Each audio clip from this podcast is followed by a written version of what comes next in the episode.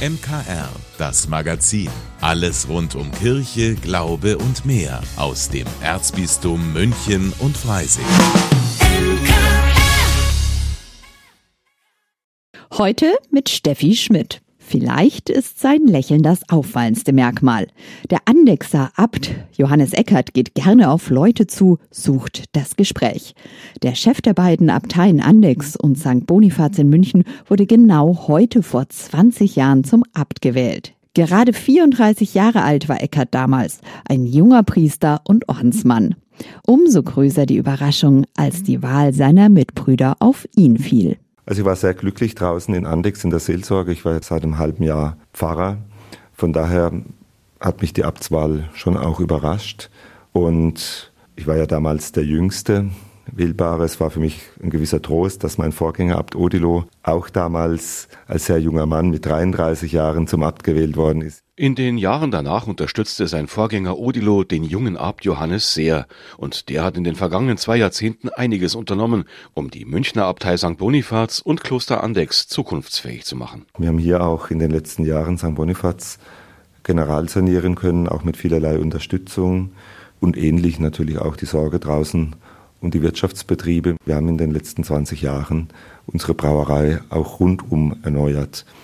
Und es ist ja auch wichtig, weil wir ja keine Kirchensteuer bekommen und wir von dem leben, was wir auch erwirtschaften. Gewachsen ist auch das Engagement in der Obdachlosenarbeit von St. Bonifaz.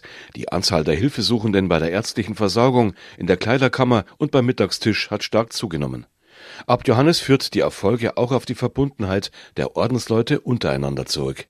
Vielleicht liegt es aber auch an der Beliebtheit des Abtes, der für eine bunte, offene Kirche, für das Frauenpriestertum und die Abschaffung des Pflichtzölibats eintritt der sich aber auch Sorgen um den Erhalt seiner klösterlichen Gemeinschaft macht. Ich würde mir wünschen natürlich, dass es Interessenten gibt, dass Männer sich auch weiterhin für diese Lebensweise interessieren, dass so vielleicht auch der ein oder andere hinzustößt. Ich glaube, das ist natürlich schon auch im Blick auf beiden Klöster, wenn ich auch an Andex denke, so ein alter Wallfahrtsort, wo für viele Menschen so eine große Bedeutung hat, auch als geistliches Zentrum, ähnlich wie hier in der Stadt. In der Spur Jesu Christi bleiben, nennt Abt Johannes das. 2015 haben ihn die Mönche von St. Bonifaz und Andex wiedergewählt und die Chancen stehen gut, dass sie das in vier Jahren ein weiteres Mal tun. Willi Witte für das MKR. Einige Aussagen und Parolen von Politikern sind für Pfarrer Schießler nicht nur schockierend, sondern auch oft weltfremd. Aber muss man für sein Tun oder Sagen nicht auch Verantwortung übernehmen? Pfarrer Schießler hat dazu eine klare Meinung. Schießlers Woche. Hier spricht der Pfarrer. Wenn man einen Beruf erlernt und ausübt, erwartet man selbstverständlich vom anderen, dass er diesen auch in seinen Grundstrukturen gut beherrscht. Also von mir als Pfarrer möchte man nicht nur sonntags gute Predigten hören, man soll auch ein einfühlsamer Seelsorger sein, zuhören können, gerne bei den Menschen sein wollen und auch anständig feiern können. Kurzum, die Leute musst halt mögen. Ein Pilot muss seine Maschine beherrschen, wissen, was er bei Start und Landung tun soll und wie er in Turbulenzen sein Flugzeug sicher steuern kann. Das kann man jetzt endlos so weitermachen, bis alle Berufe besprochen sind, ist aber gar nicht nötig. Mir geht es an dieser Stelle jetzt in der Hochphase des Wahlkampfs zur Landtagswahl am 8. Oktober um unsere Politiker. Gerade jetzt sind sie ja auf Dauerbetrieb eingestellt und immer auf Sendung in einer Talkshow, einer Bürgerfragestunde, einem Polizduell oder beim Straßenwahlkampf oder in irgendwelchen Bierzelten. Alles wird uns eines nach dem anderen in Dauerform serviert. Dann aber passiert es wieder einmal, dass da eine Äußerung fällt, ein Spruch daherkommt, eine Bemerkung gemacht wird, wo man sich fragt, wieso macht er das eigentlich? Rutscht einem das wirklich nur raus oder denkt er echt so? Das muss gar nicht aus dem Zusammenhang gerissen sein. Natürlich versuchen das manche so hinzubiegen, aber später aufgeklärt kann ein solcher Vorwurf nicht sehr lange halten. Nur, was ist mit den anderen Statements so mancher Politiker? Sie nur als Fake News abzutun, mag in der Welt eines Donald Trump möglich sein. Soweit jedenfalls sind wir hier noch nicht. Berühmtester Ausspruch ist wohl Hubert Aiwangers, wir müssen uns die Demokratie zurückholen, das die Erdinger Anti-Heizungsgesetz-Thema von Monika Gruber wohl unsterblich gemacht hat. Mittlerweile hat ja die Entwicklung um Hubert Aiwanger bekanntermaßen weitere und andere Kreise gezogen und wohl nur die bevorstehenden Landtagswahlen scheinen eine gewisse Grunddisziplin bei allen Beteiligten auszulösen, jetzt nicht lautstark weiter zu diskutieren und herumzudröhnen. Und doch ist vor kurzem ein neuer verbaler Ausrutscher seitens einer Politikerin geschehen, der einen sehr fragend zurücklässt. Die CSU-Politikerin Andrea Beer hat bei einer Podiumsdiskussion der Mainpost für einen echten Klar gesorgt. Während über die Situation armer Familien in Deutschland und das Bürgergeld gesprochen wurde, mischte sich ein Zuschauer ein und sagte, ja, sollen die Kinder denn nichts essen? Dann wird's jedenfalls billiger. Und die Landtagskandidatin im Stimmkreis Würzburg antwortete daraufhin, so zumindest die Medien, die können doch zur Tafel gehen. Die Kinder sind doch tafelberechtigt, oder? So ein Satz sitzt, ob er nun aus dem Zusammenhang gerissen ist oder nicht. Zum einen geht das in die Richtung der Tafeln, die in unseren Städten wirklich eine unschätzbare Arbeit leisten, und zwar ehrenamtlich. Gerade seit Corona und dem Ukraine-Krieg ist der Zulauf Hilfsbedürftiger ungebrochen stark und die Tafeln stöhnen regelrecht, wie sie das alles noch bewältigen können. Hinzu kommt das immer mehr verringerte Angebot seitens der Supermärkte, die, was ja an sich auch löblich ist, dafür selber sorgen wollen, dass überhaupt nicht mehr so viele Lebensmittel übrig bleiben und dafür bis Ladenschluss eben nicht alle Regale bis oben hin aufgefüllt werden. Gerade bei den Frischwaren bleibt dann nun mal weniger übrig, was für die Tafeln bedeutet, dass sie mehr hinzukaufen müssen. Jedem verantwortlichen Politiker aber muss doch klar sein, dass solche ehrenamtlichen Angebote, die für vorübergehende Notsituationen gedacht sind, niemals den Staat ersetzen werden können und sollen. Man macht es sich zu einfach, die Bewältigung derartiger Herausforderungen wie die wachsende Armut in der Gesellschaft auf solche unbeschreiblich wertvollen Einrichtungen wie die Tafeln herabzudelegieren. Dazu stößt eben auf, dass statt etwas zu ändern, hier eher abschätzig über Betroffene gesprochen wird. Da kommt schon eine deutliche Kälte gegenüber der Not bedürftiger Kinder zum Ausdruck in dieser Aussage, neben einer doch sehr wirklichkeitsfremden Auffassung von Sozialstaat. Kinder sind nie schuld daran, wenn ihre Eltern kaum finanzielle Mittel haben. Seit Corona haben wir es doch alle erkannt, dass wir niemals die Kinder einfach fallen lassen dürfen. Wenn, dann sind sie die Schwächsten in unserer Gesellschaft, die jede Unterstützung brauchen. Gerade deshalb ist doch der gesamte Bildungssektor in unserem Land so unersetzbar wichtig geworden. Wir dürfen diesen Bereich nie mit dem Sparen anfangen. Bildung ist die Voraussetzung schlechthin für eine soziale Ausgewogenheit in unserem Land.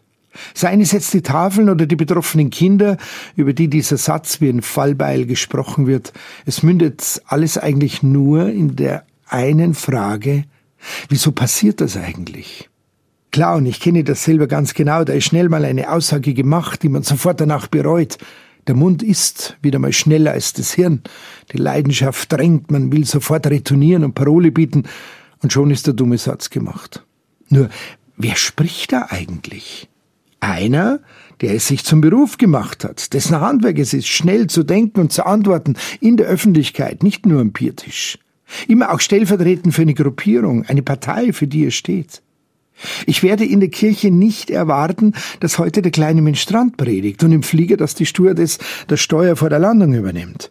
Und so erwartet man eben auch, dass verantwortliche Politiker zur rechten Zeit auch das Richtige sagen oder schweigen, aber auf jeden Fall so antworten, ehrlich und aufrichtig, dass es keinen Grund zur Verwunderung, Entrüstung oder gar Verwirrung gibt, was am Ende ohnehin immer den anderen hilft, die sowieso nur auf politische Ausrutscher warten und ihren Protest gegen eine gesunde Solidargemeinschaft oder für eine allgemeine Politikverdrossenheit weiter ausbauen wollen.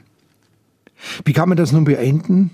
Eine ganz klare Haltung eine deutliche Entschuldigung und das glaubwürdige Eingeständnis, dass man da gerade absoluten Unsinn von sich gegeben hat. Das kann man auf jeden Fall immer akzeptieren. Ich wünsche mir, dass so eine Haltung immer öfter sichtbar werden kann. Und ich wünsche uns eine gute letzte Woche bis zur Wahl hin und dass wir alle an dieser Wahl teilnehmen. Denn das ist unser Recht und unsere Pflicht, unser Land zu gestalten. Eine gute Woche wünscht euch euer Pfarrer Schießler.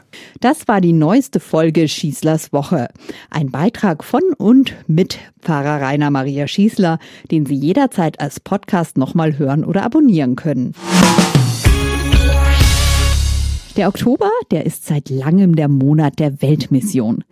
Gemeint ist damit die größte Solidaritätsaktion von Katholikinnen und Katholiken weltweit.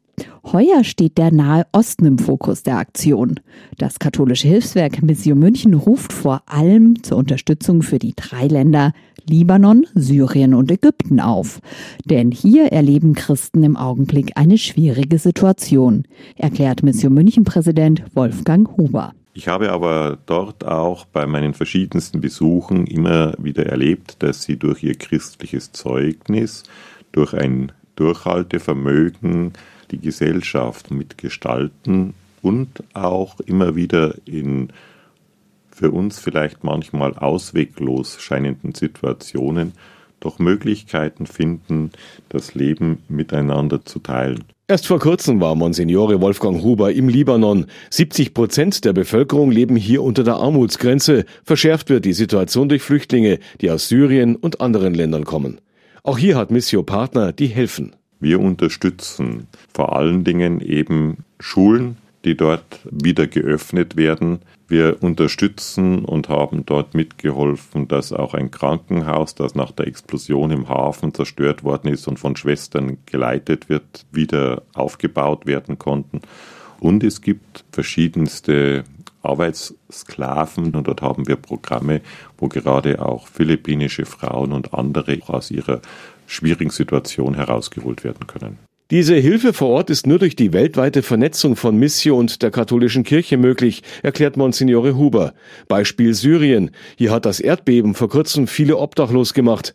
Die Bürgerkriegssituation in dem Land ist dadurch noch verschlimmert worden. Man muss sich das einmal psychologisch vorstellen.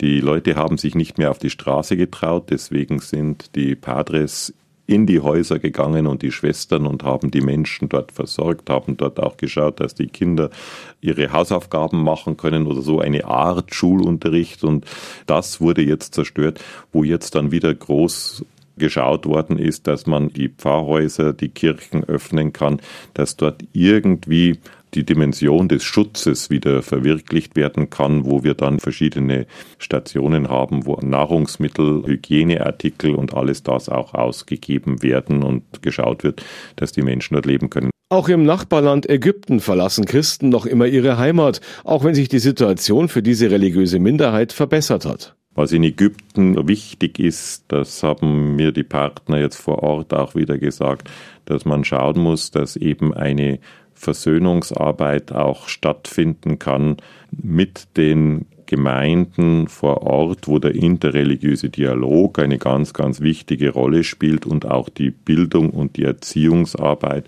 und auch die Frage der Rolle der Frau eine Möglichkeit bietet, dass man dort letztendlich eigentlich auch den Alltag gestalten kann. Ägypten, Syrien, der Libanon. Mit dem Monat der Weltmission Oktober macht Missio auf die Not der Christen in diesen Ländern aufmerksam. Auch um ihnen zu sagen, ihr seid nicht allein. Willi Witte für das MKR.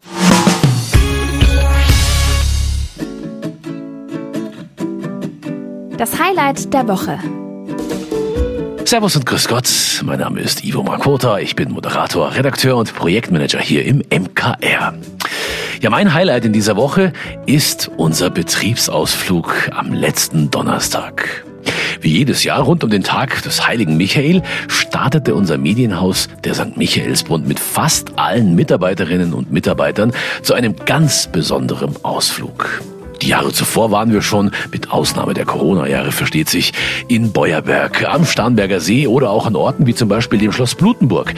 Das kannte ich zum Beispiel nur vom Namen her. Dieses Mal ging's nach Andex. Von der S8 ging's ab Hersching durchs Kienbachtal entlang Richtung Kloster, wo uns nach einer guten Stunde Laufen Abt Johannes Eckert erwartete. Nach einer Kirchenführung, einem leckeren Mittagessen und einem wirklich schönen Nachmittag mit Programm, Kuchen und Co. Ja, war es dann für dieses Jahr leider auch schon wieder um. Ich freue mich aber schon jetzt aufs kommende Jahr, bin gespannt, wo es dann hingeht und sage an dieser Stelle aber erstmal Danke für diesen ganz besonderen Tag, den es so nicht in jeder Firma heutzutage gibt. Das war bei diesem Wetter letzte Woche einfach mein Highlight schlechthin.